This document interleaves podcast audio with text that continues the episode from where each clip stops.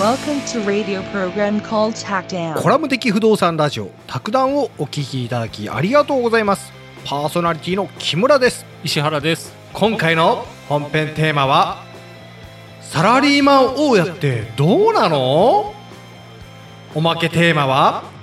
ガチャは規制するべきか。それではタクダウン第73回です。収録日が2021年の9月の12日日曜日ですね、はい、オンラインの予定が9月の20日を予定してます、はい、第73回スタートします、はい、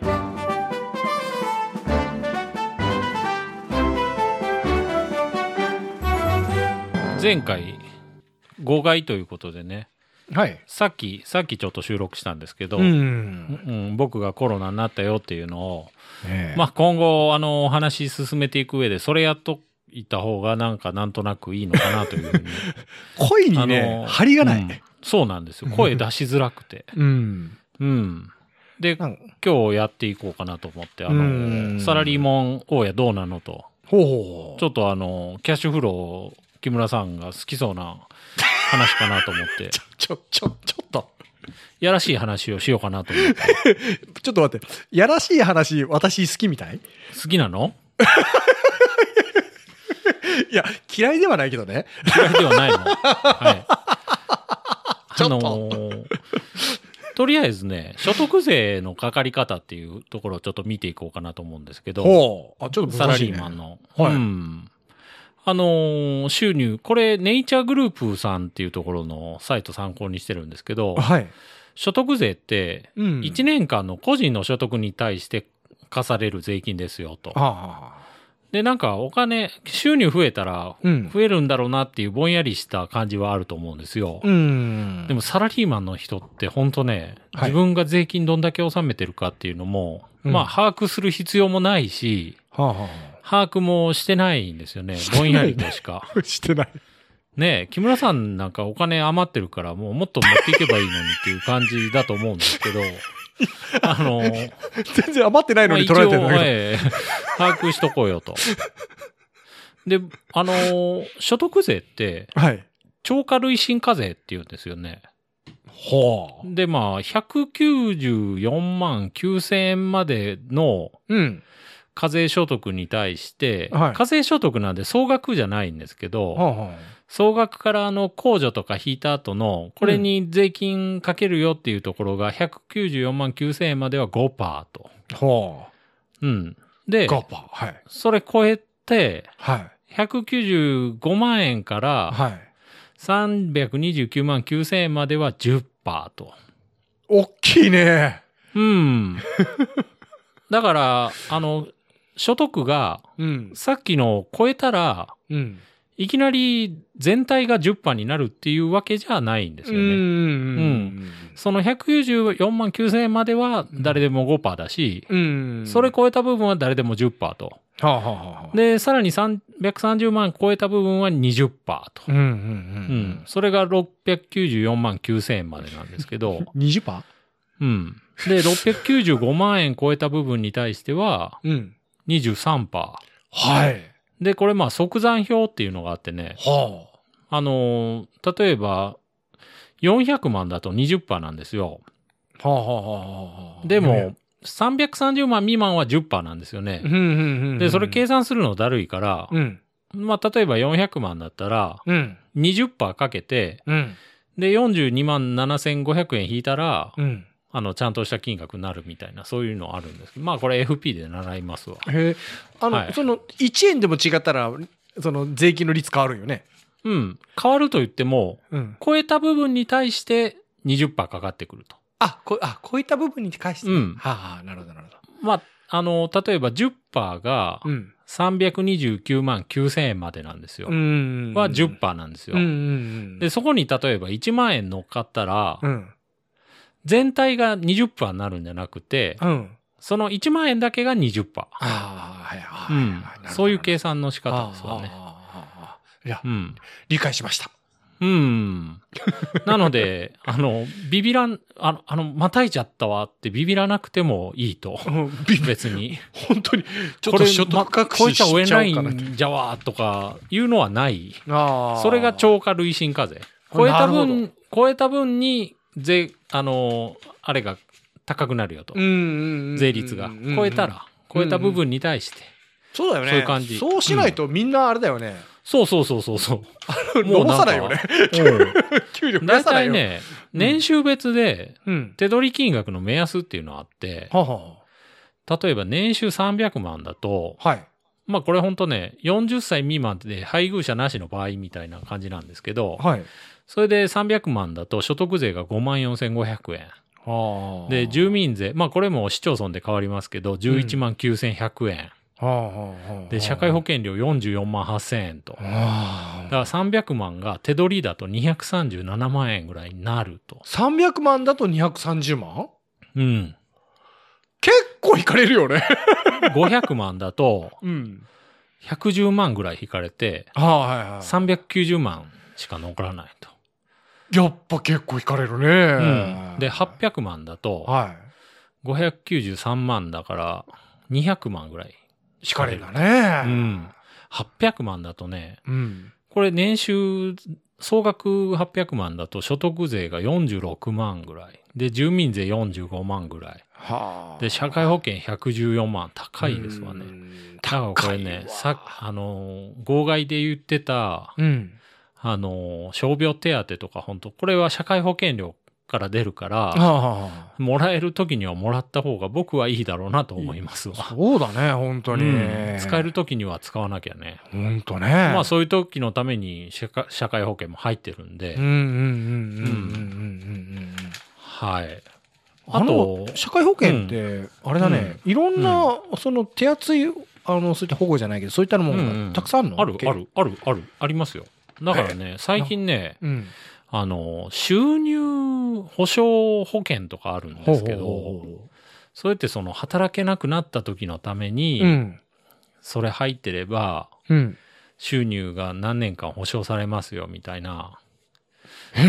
いうのってね、社会保険がもともとそういう機能あるんで、うんうん、どうなのって思いますね、僕は。そのなんかね不安を煽ってね保険に入らせようっていうのがすごい見えてくる、うん、まあそれまた今度エピソード作りましょう。あ、いいね。思ったんよ。ほら、うん、僕ら宅建目指す人応援してるじゃん。うん、それでさそういった人ってさ転職される方、うん、っておそらく絶対考えるの生活不安か、ねえ、その時にさ、うん、そういった制度をちゃんと利用して、うん、つなぎの部分でその空白じゃないけどそういった部分を埋まらなければ。そうね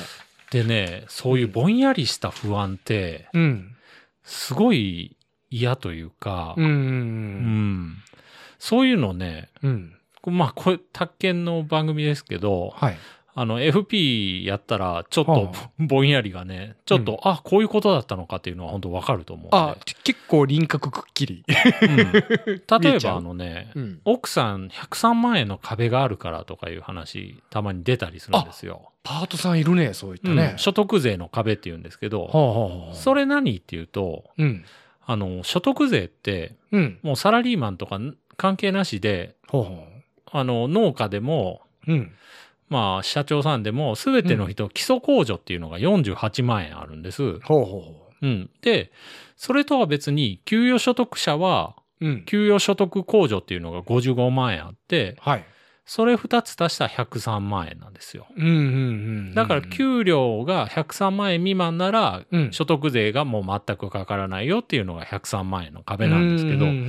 そういうのもね FP やったら分かりますわ。ああ、なるほどね。社会保険の壁は106万だよねとかね。FP ってさ前石原さん言ってたじゃん、はい、うん、アメリカだとそれでさそういった FP の関連のさなんかねうん、仕事があるけど日本はまだそういったメジャー感がなくてさ結局ね、なんかまあリテラシーなんでしょうねそれも結局は。ファイナンシャルリテラシーというか、もうそこをちゃんとしなきゃっていうこと自体そんなに思わないと。まあでもちょっと不安は不安だけど、うんうん、まあ保険入っときゃいいかみたいな。で保険の外交員さんに、まあちょっとこう煽られて、じゃあ入っとこうかみたいな。まあ保険もいいんですよ、もちろん。でもあれだね、若い時の生命保険無駄だよね。でまあ仮に今自分が働けなくなったら、どんな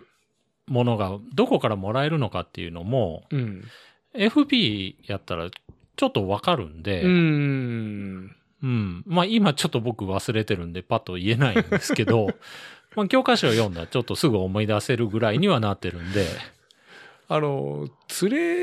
が20代、そいつまだ結婚してないんよ。で今までずっとすっごい高い生命保険を払っとってさ、受け取りがお父さんなんだけど、お父さん超高齢なんよ。お父さんで別に生活も成り立っとるしさ、その生命保険なんか必要あんのかなとか思うよね。まあちょっと遠回りしたんですけど、でどうなのと、サラリーマン大家さん、ホームズの記事行こうと思うんですけど、ホームズね、不動産投資、サラリーマンが節税を行う場合の基礎知識と注意点ということで、不動産投資に手出すサラリーマンって、言うてもちょっと勉強してて、節税できるよらしいよねっていうね、知識は得てるんですよ。でまあ実際節税できないことはないよと。2つ税金安くなる可能性がありますと。何ですか？1個がね所得税、所得税ね、まあさっきからやってる。でもう1個相続税ですよと。相続税っていうのは、財産に対して課税されるんですよね。持ってる、あなた財産こんだけ持ってるからこんだけ税金払ってよっていう。でこれ、まあ、前もちょっと言ったんですけど、アパート建てると、その財産を低く見積もられて税金も低くなる可能性があると。これがまあ不動産投資で相続税が安くなる可能性があるっていうのがそれなんですよね。前ねレオパレスの時に2025年問題っていうのがあるよっていうので、2015年にね駆け込みで相続税が上がるから駆け込みでアパート建てた人が多くてっていう、そこですわね。でもう一個所得税はお金の流れに対して課税される税金ですと。で儲かった部分に対して課税しますよ。でこれが損益通算っていう仕組みを利用して税金安くできるよと。この損益通算っていうのが結構ねポイントで、いきましょうか。簡単？簡単。簡単。嘘っぽい。給料って、年末に、税金が確定するんですよね。年末調整で納税完了するんですよね、普通のサラリーマンって。で、サラリーマンがもし不動産投資したら、サラリーマンって給与所得っていうのが通常出るんですけど、それとは別に不動産所得っていうのが発生するんですよ。それが家賃入ってきますよと。でそれに対してまあ、経費引いたのが、経費がね利息払ったり、保険料払ったり火災保険、あと修繕とかするのも引いたのが不動産所得と。で不動産投資始めたら、年末調整だけじゃなくて、確定申告でその不動産所得も合わせて計算して納税することになるんですよ。でなんで節税できるのと、そしたらそれは家賃より必要経費の方が多くなったら、不動産所得がマイナスになったら、サラリーマンの給与所得からそのマイナス分を差し引けるんですよ。それが損益通算。前もちょっと言ったんですけど。でも赤字になるっていうことは、うん、入ってくる家賃よりも、うん、お金めっちゃ払ってんじゃないのっていう感じじゃないですか。うん、でもキャッシュフローは黒字なんですよ。キャッシュフローは黒字なのね。そうそうそう。それはなんでかっていうと、減価償却費。前にもね、ちょっとやって木村さんが分かったような分からないような。見抜いてるね。うん、もう一回行きましょう。減価償却費。これ今日簡単に言いますから。かなり簡単に言いますよ。うん。かなり簡単に。アパート買いましたと。はい。2200万。はあ。で、これ、耐用年数22年なんですよ。ほう。その場合、うん。まあ、建物ね、これ、うん、2200万全部建物だとして、うん。で、22年で減価償却しましょうってなったら、うん、はい。2200万を22年で割って、うん。年間100万なんですよね。うん。うん。減価償却費は年間100万円ですよっていうことになりますと。ほうほうほうほう。購入したときは、うん、帳簿上は2200万の建物っていうことになるんですけど、うん、それが毎年100万円の減価償却費が発生して、うん、建物が100万円ずつ安くなっていくイメージ。ああ、はあ、はあ、はあ。1年経ったら2100万円の建物になってると。はあ、はあ、なるほどね。で、その次は2000万の建物になると。だんだん減っていくんですよね。うんうん、これ建物、それ、年数によって無価値になる可能性もある。そうですね。うん。あ、そうなんだ。まあ、建物によらず、うん、減価償却資産って全部そうなんですよ。あ、最終的には無価値になる。車とかも、うん、車とかも税法上は無価値になると。うん、あ、で、税金かからなくなっちゃうんだ。まあ、車は、もともと税金かからないけど、資産みたいなやつ？そうそうそうそう。帳簿上では0円になると。なるほど。うん。で、まあいいや。で、行きましょう。いや、リースとかいうのもあるんで、車だと、リースとかだと、毎年経費として計上していって、うん、資産としては計上しないから、うん、だからリースっていう商売が成り立つんですよね。うん、もう計算簡単になると。うんうんうん、で、100万円毎年その減価償却すると、はい。それ全部経費なんですよね。その年の100万円の経費と。ああ、はいはいはい。うん。うん、で、例えば家賃、毎年50万だと、うん、マイナス50万になっちゃうじゃないですか。うん、経費100万で収入50万だと、うんうんうん、そのマイナス50万をサラリーマンの所得から引けると。これが損益通算と。なるほどね。で、サラリーマン、年末調整、まあしてて、税金納めてても、うん、今度確定申告で、その納めた税金を50万円に対するさっきの税率かけたやつは戻ってくると。うん、はぁ。暑いですね。暑いね。うん。まあなんかよくね、うん、経費で落とすとかいう表現する人いるじゃないですか。うん、あれもまあそれと一緒なんですけど、結局事業の経費にしてしまうから、うん、その分利益を圧縮して税金が安くなると。だから経費で落とすって言っても経費分丸々税金が安くなるわけじゃなくて、経費に対する税率だけなんですけど、それがよく言うサラリーマン大家のからくり。なるほどね、うん。ただ単にあれなんだね、家賃収入とかそういったのじゃなくて、うん、サラリーマンとしてのその結局税金の払う分も減るから、税金が少なくなるから得した気分になる方が多いと。うん、ああ、なるほど。ただ本当にそうなのかと。確かにね、結局マイナス分がって形だもんね。うん、だって建物の代金もね、最初に払ってますから、まあローンかもしれないです。うんですけど、うんうんうん、さっきのだと2200万は確かに払ってるんですよ。そうだよね。うん。で、まあ、注意が必要なのは、はい、不動産投資で節税できるっていうのは、はい、不動産投資の赤字を給料とかで埋め合わせてるということに過ぎないと。そうだね。それそうだね。うん、そう、後から税金返ってくるからすごい得した気分になるんですけど、うん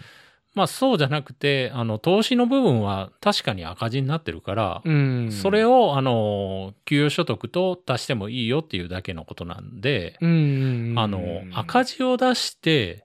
節税するっていうのを目的にしちゃダメですよと、うんうんうん、この記事の人はね、うん、さっきのさ、うん、石原さんほら2200万22年、はい、理想を言えばあれじゃろ、その年間100万本当はまあ払うっていう形を、うん、収入が本当は110万とか120万あるっていうのが健全な、そうですわね、うん、うん、経営アパート経営みたいな感じだよね、うん、でまあ、うん、2200万で、うん、ローンが30年ぐらい組めてれば、うん、月のローンの払いは100万未満になるじゃないですか。はあはあ、うん、それならね、まだわかると、はあはあうん。で、家賃が100万ならそれでも黒字になるし、うんうん、で、そういうのがベストですわね。減価償却が多くて、うん、ローンは少ないっていうのが、うんうんうんうん、まあローン長ければ長いで今度大変ですけどね。サラリーマン大家って結構いるのかね、うん、人数がねちょっと今回調べてないんでね、うん、あんまり合わないですよね、うん、やっぱね、うん、どっちか言うとね、うん、リスクを、うん、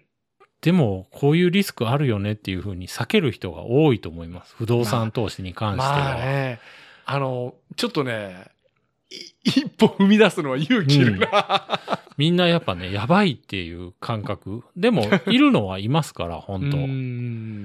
っぱ単価が大きいよね、うん、ね、そうですね、うん、うん、サラリーマン大家の悲惨な末路っていうのを最後に持ってきたんで持ってきたこれで終わりましょうか。幻冬舎ゴールドオンラインの記事なんですけど、結構人気高まってるよと、不動産投資、うん、でサラリーマンの場合、うん、新築のマンションちょっと買えないから、うん、中古マンション選ぶ人が数多くいますと、ほうほうほう、でも中古マンションもやっぱトラブルあるよと、でそれが原因で失敗してしまう人もいるから、それちょっと見ていこうという記事なんですけど、バブルに建てられた中古マンション買った人、うんうん、これまああれですわね、ファミリータイプの一部屋というか、一軒買ったんだと思うんですけど、うん、で入居者が決まった矢先に、うん、床下の給水管が破裂、でこれ下の人の家財とかの保証のために多額の出費に見舞われてしまったと。うわ、やっぱ中古マンションって、うん、いろんなところ老朽化してるから、はあ、で特に水回りは注意が必要ですよねと。まあいずれは交換が必要になる箇所だけど、まあ買ってすぐトラブルになるとね、すごい損した気分になるでしょうね。そうだね、あれなんだね、うん、それってその責任になるんだねびっくりした。そうオーナーの責任は中古マンション買うときでも、うん、リノベーションで排水管とかの設備更新してるところもあるから、そういうのだと安心ですよね。なるほどね、うん。あとはね、次、うん、サブリース。途中から家賃が減額されて、はい、ローンの支払い困難になって、はい、賃貸経営が破綻してしまったと。うん、まあこれ卓談の中でもちょいちょい出てくる話ですけど。そうだね。なんかね、すごい、なんか身近な言葉になってるね、サブリース。うん、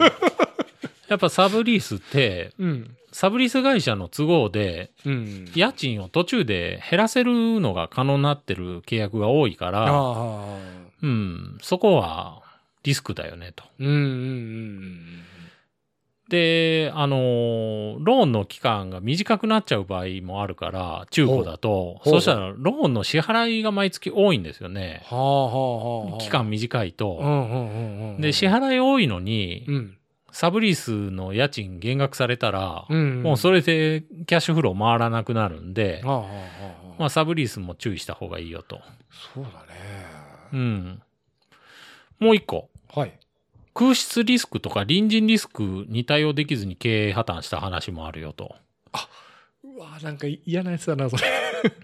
オーナーチェンジで今入居者がいる物件を買ったと。ほうほうほうん。まあもう入居者いるから、買ったらいきなり家賃入ってくるんですけど、うん。で、その人退去しちゃって、うん、次の入居が全然決まらないと。はあ、で、それ安くて入居者もいるから買ったけど、うんうん、安いっていうのが、駅からバスで15分かかるような郊外の物件だったと。はあ、で、そもそも立地悪いから、はあはあ、そこに住む理由がある人じゃないと住まないと。うん、ああ、なるほどね、うん。やっぱだから不動産投資は利回りよりも立地を優先した方がいいですよと。うん、あとはね、うん、中古のマンション買ったら、はい、入居者の素行が悪くて、うん、近隣住人とのトラブルの対応とか、家賃回収に追われたっていう話もあるんで、まあ難しい。入居者リスクですわね、これは。本当に、オーナー大変だね。ねえ。ねえ。これ記事書いてる人が高木ひろみさんっていう人でね、まあよく知ってるなと思って見たらね、宅建と FP2 級って書いてるから、この人も所得、うん、所有資格。僕も頑張ってこういうね、記事を書けるようにならないとダメですね。うん、その人、不動産会社で働いてるのかな？いやー、どうなんでしょうね。ライターさんなんでしょうね。不動産ライターみたいな。かっこいいですよね。石原さんも半分ライターみたいなもんだけどね。全然ですわ、ほんと。はい。まあ、こういう、ね、サラリーマンの不動産投資。石原さん、いつものキリがない。結局、まあ、リスクの話が多くなりますよね。まあね、だからね、やっぱりね、躊躇するんよ。うん。ねえ。ねえ。ねえ。はい。じゃあ、おまけいきます。軽いな。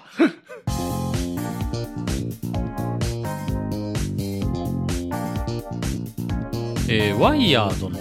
記事で、はい、田崎和也さんという方が、ガチャは規制されるべきなのかという記事を書かれてて、はあは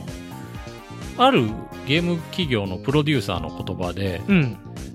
ガチャを生み出したことで日本のゲーム産業はダメになってしまったっていう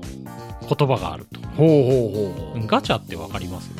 わかるよ。なんかあれやろ、アプリとかのゲームのなんか課金して。そうそうそうそう。課金してね。なんか回してからあれやろ。当たりが出たら、まあ、ランダムに当たるくじを引いて、うん、でレアアイテムが当たると。はあ。でレアアイテムの中でもスーパーレアとか、うん、レジェンドとかいう属性がついてる。そうなんだ。でゲームのこれガチャだけじゃないんですけど、うん、人間って、はい、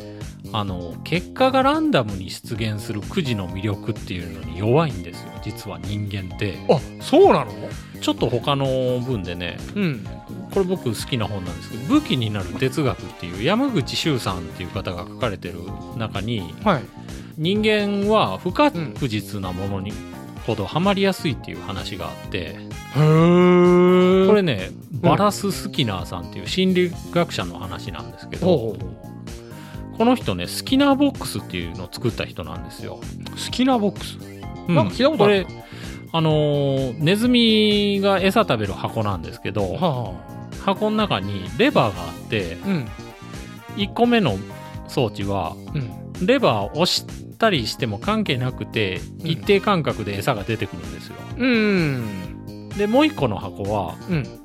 これもレバーには関係なく、うん、不定期間隔で餌が出てくると、で3つ目レバーを押したら、うん、必ず餌が出てくるんですよ。ポコって押したらポコって餌が出てくる。うんで4個目は、うん、レバーを押したら、うん、たまに餌が出てくると。ほうほうほうほう、うん、必ずは出てこないと、うんうん、そうしたらネズミって、うん、この4番目の、うん、レバーを押したらたまに餌が出るっていうやつに、うん、ネズミってもうハマっちゃうらしいんですよ。もうめっちゃ頑張ってレバーを押すと。ネズミガチャハマるんだね、うん、でその行為が、はい、その行為による報酬が、うん、与えられるっていうふうに分かってる場合よりも、うん、与えられるか与えられないか分からないっていう時の方が、うん、ハマる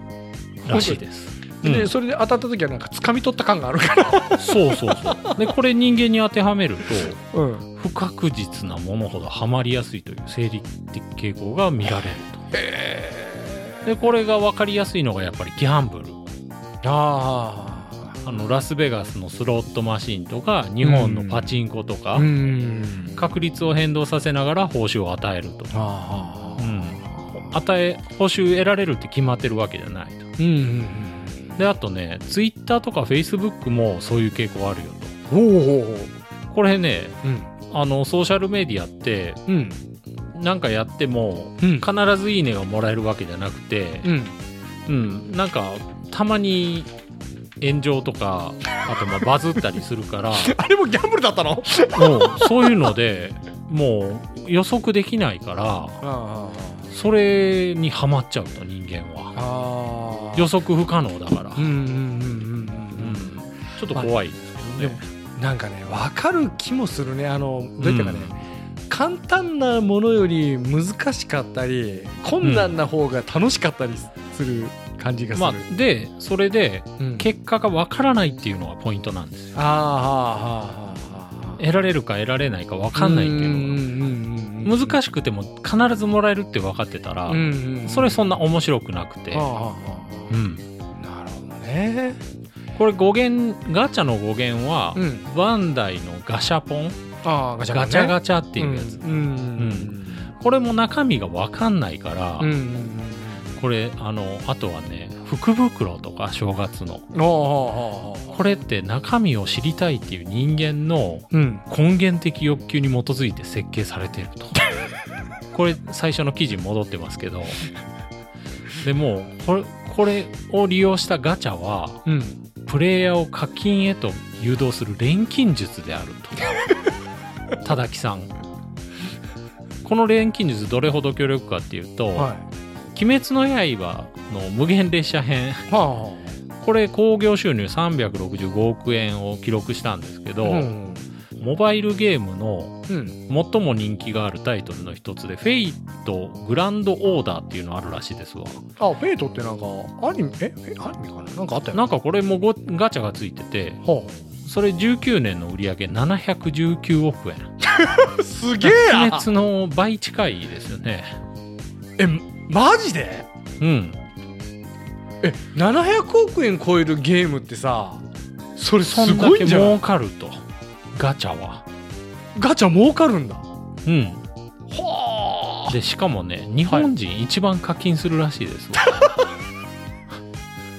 い、パズドラとか。ガンホーがやってるんですけど、ガンホーでも問題だったよね。時価総額が1兆円超えたと。で任天堂の時価総額も超えたと。あれまあで日本の市場の牽引をしたのが、もう日本のプレイヤーの金払いの良さと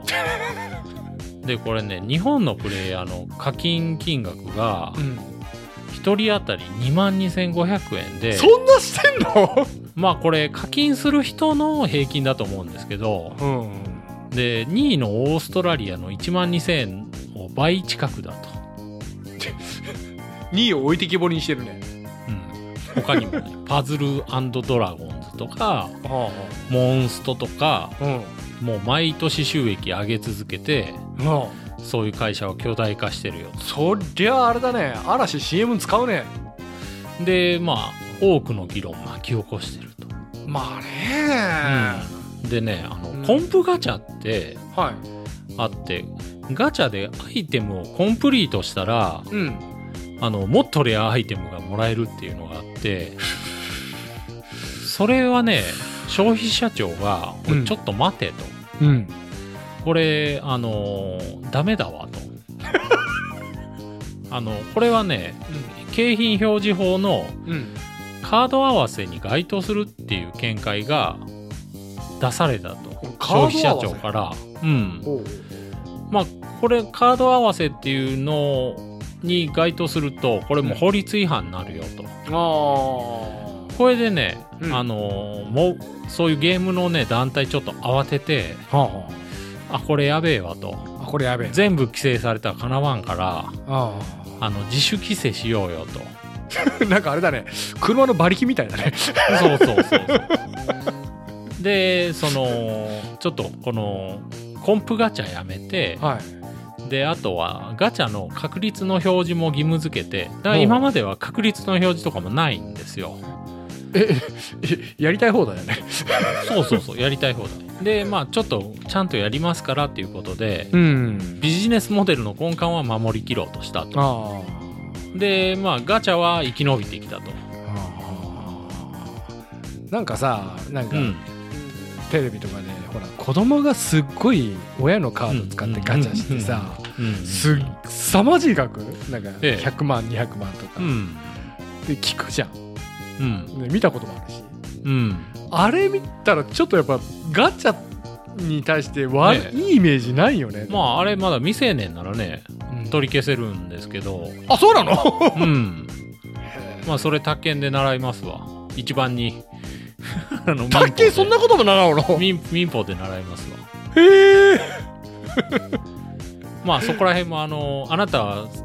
成年してますかっていうのをちゃんと。なんかくぐり抜けてやったらどうなのみたいなのはあると思いますけど、はあはあうん、まあこれほいで英語圏だとちょっと各国規制の動きが加速してると。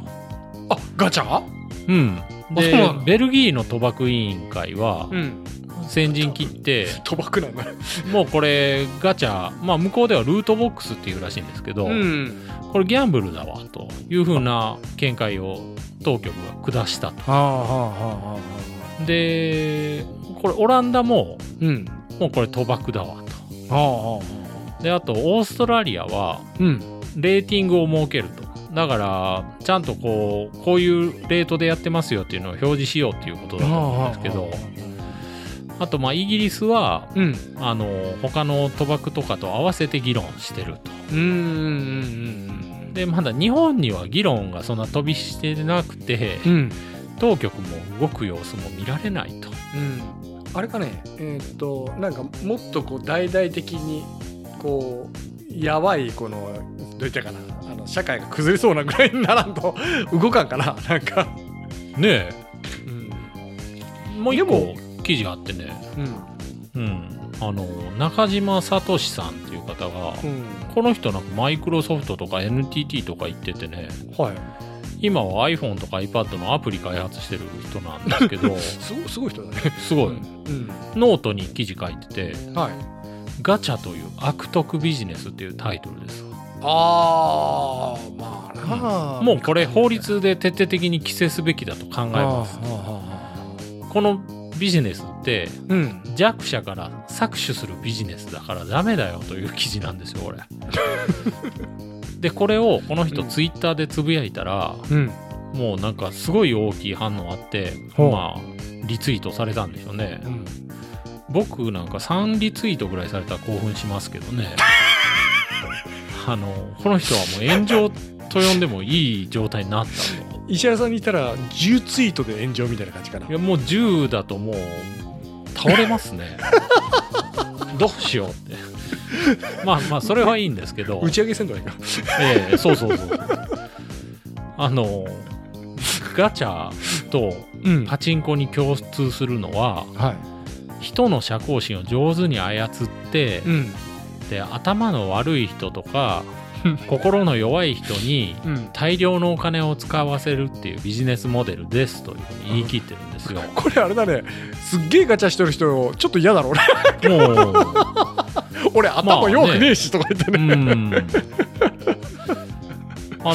パチンコの場合、はい、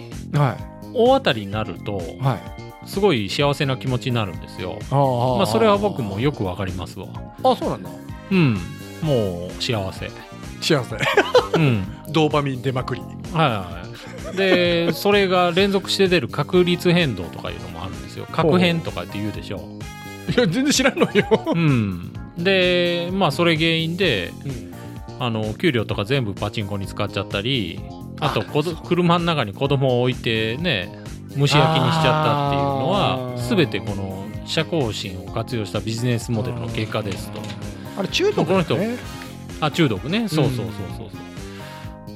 レジャー白書2018年にやると、うん、パチンコの参加人数900万人日本でね、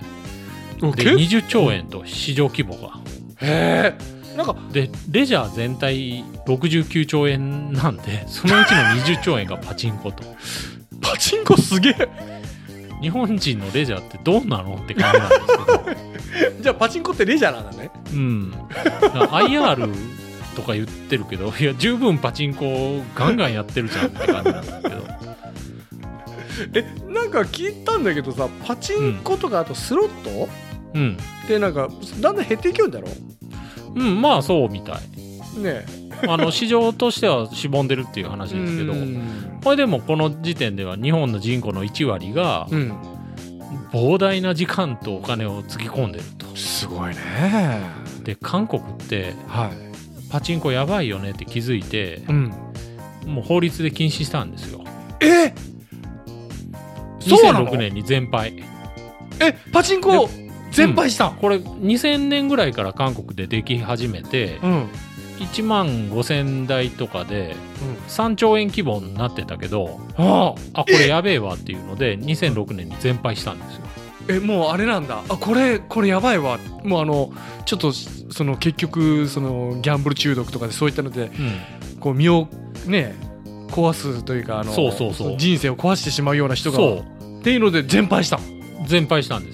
そんなにひどかったので、うん、社交心が強い人って、は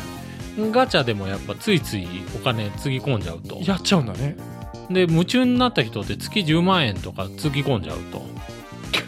でそのガチャで家族失ったり、うん、借金まみれになる被害者もいるとそう被害石原さんさ、うん、よくギ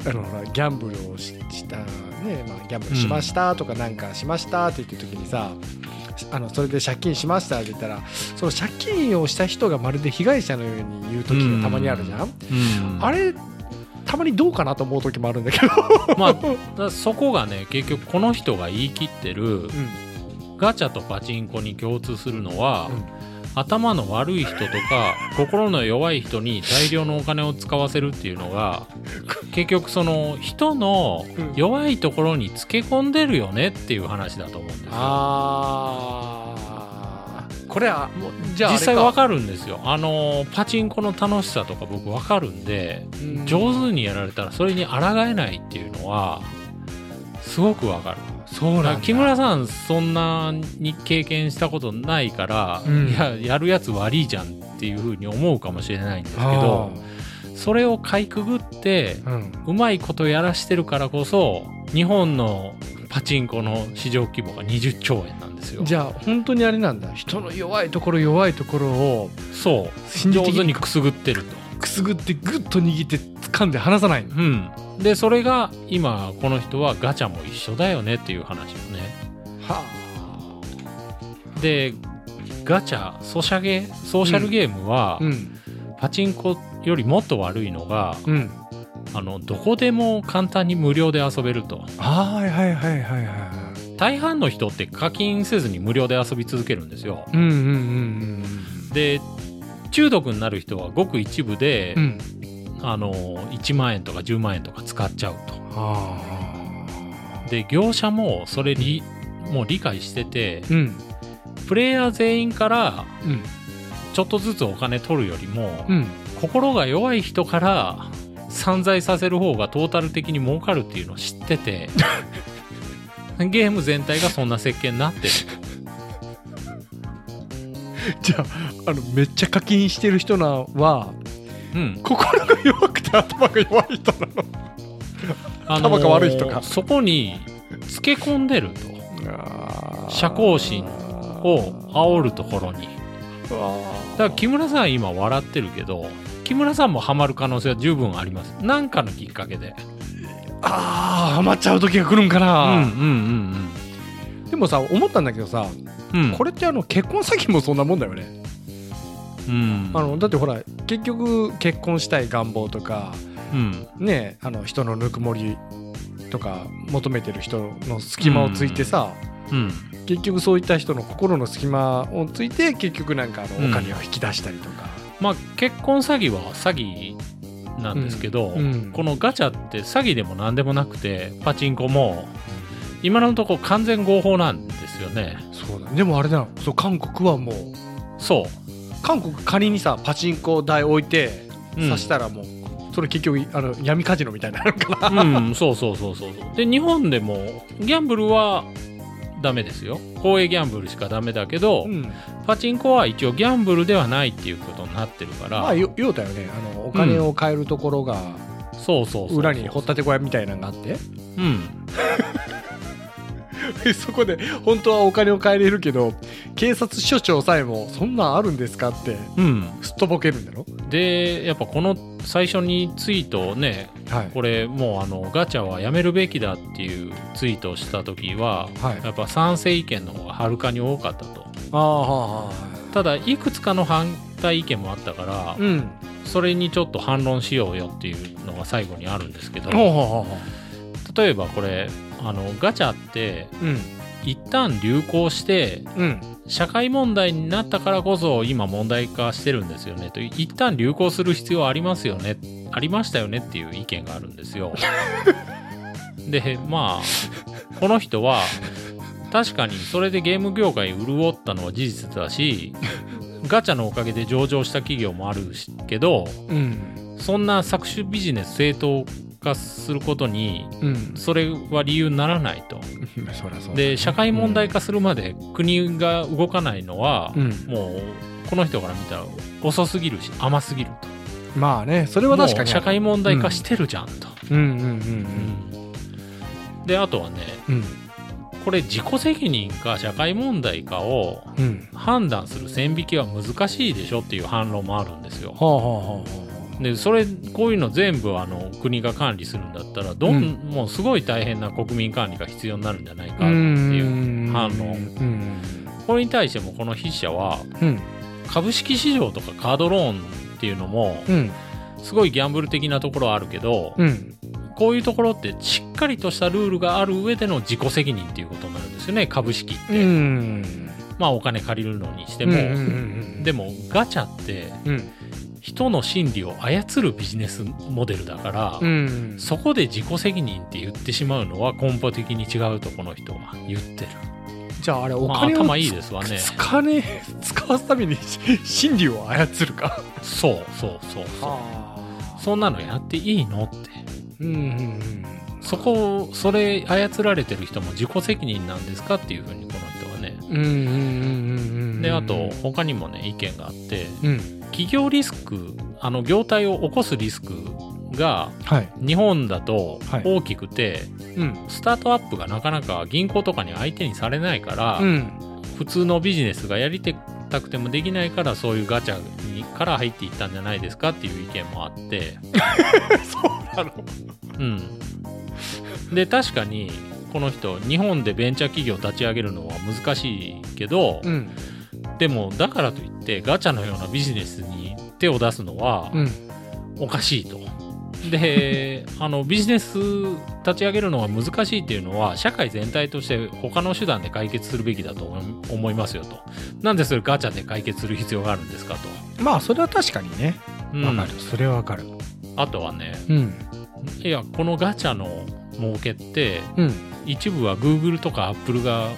抜いてるんですよっていう意見もあって、うーん、でこれも正しいけど、うん、これ Google とかはまあプラットフォーム提供する立場にあって、うん、そこに入っていけなかったのが日本の弱さだよねと。そこに入れないからって言ってガチャのような姑息な手段でお金を稼ぐっていうのは情けなくないですかというふうにね。うん、まあこの人頭いいですわ本当に、うん、あれだね、だしもう徹底的にガチャは良くないもんだっていう考えのもとで反論してる、うん、そうですね、うんうん、で締めとして、うん、いずれにせよこの問題は、うん、業界の自粛とか、うん、自主規制など生ぬるい方法では解決できませんと。あ、もう法律を作ってちゃんと規制するべきだと私は思いますと、うん、で具体的な規制ってどんなのがあるかね。うん、で業界は猛反対すると思うけど、うん、その弱い人をこういう搾取ビジネスから守ることこそ国の役割だと自覚して、うん、国は厳しい態度で対処することを期待していますと。うんうんうんうん、まあこれ実際ねどういう手を使うかっていうのは、うん、まだまだこれからの話だと思うんですけど、うんうんう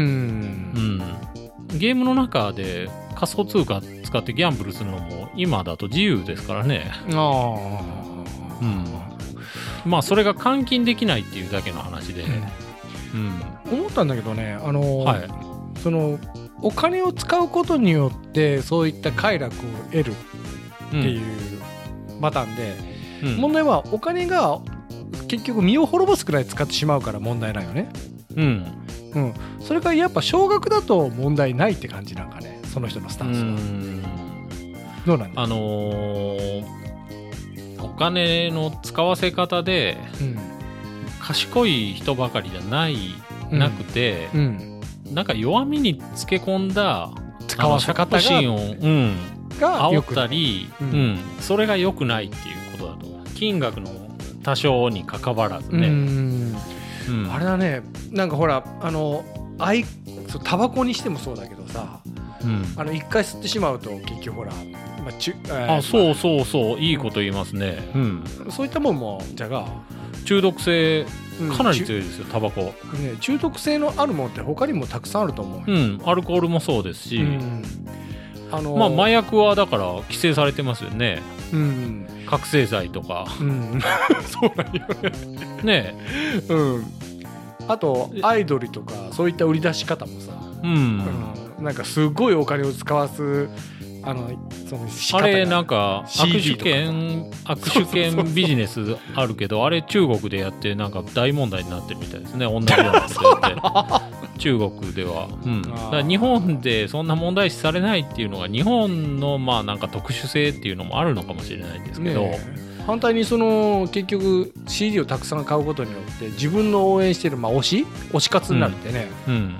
ん、そ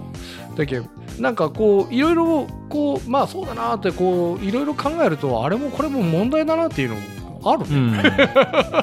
ら自由っていうのはもちろん大切だけど、うん、自由を盾にして、うん、その弱い人に対してつけ込むのは、うん、それは正義じゃないよなっていう話ですよね、うんうんうん、それは麻薬する人とかも自己責任って言ってしまえばそれまでだと思うんですけど、うん、でもああいう人ってやっぱ何かにつけ込まれて麻薬やっちゃってるっていうね、部分もあると思うん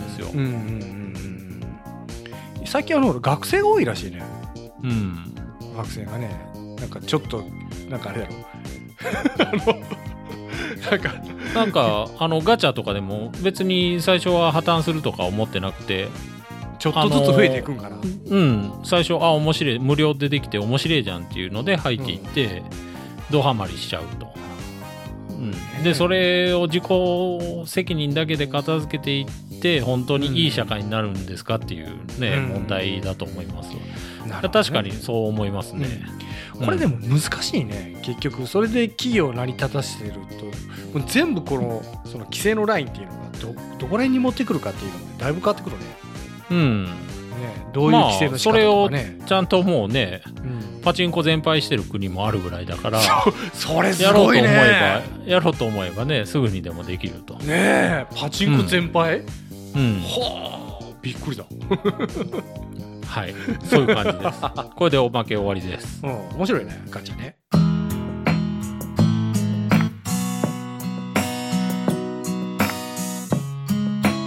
伊田天使さんから来たよ、うん、伊田天使さんお待たせしましたということでね伊田天使さんもうお便りいただきましたLINEからいただきました、はい、ちょっと読んでいきます、はい、石原さん木村さん毎回楽しくポッドキャストにて拝聴しております ありがとうございます。 LINE 登録者数を少しでも増やそうと思い友達登録を思わずしてしまいました思わずしちゃったのねうんツイッターもまだ枠空いてますからねああね石原さんが、はい、狂気乱舞だよね喜ぶよね、はいもう今15人ぐらい目指してますから、僕欲を出して、はい、まあまあそれはいいんですけど。ちょっとライン低くね。いやいや、話は変わり、実は私、うん、はいはい、去年から、はい、宅建合格を目指して通勤電車内で、はい、参考に なればと思って聞いていましたと、まあ、卓談聞いてくださってたと、参考に なったかどうか分かんないですけど問題出すで、それ以外に、はい、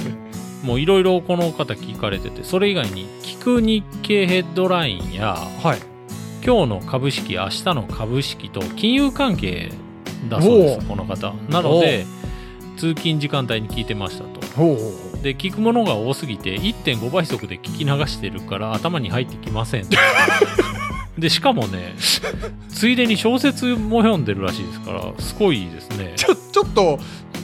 行き急ぎ感がすごいね、なんかすごいね、なんかで時間もったいない人なんだよね、うん、ライセンスホルダリストの石原さんに質問ですと。お、効率の良い勉強の仕方を教えてくださいちなみに昨年度、はい、勉強不足で落ちてしまい、はい、でもう今年はパスして、うん、来年こそと思っています。ほうほうほう、うん、2022年度にお受けになる予定と。うん、ああ、なるほどね。で、よろしくお願いしますということでね。資格大好きだからね、うん、石原さんね。うん。まあで、この後僕も伊田天使さんにお返事して、はい、5秒ぐらいで お返事したんですけど、ちょっとコロナでダウンしてましたっていうね。そしたらコロナ大変でしたね、 お察し申し上げますと。あ、でちなみに余計なお世話ですが、はい、石原さんが加入されている民間の医療保険から入院保険金請求すればもらえますから、ご存知ですよねということでね。さすが伊田天使さん、やっぱ金融関係でね、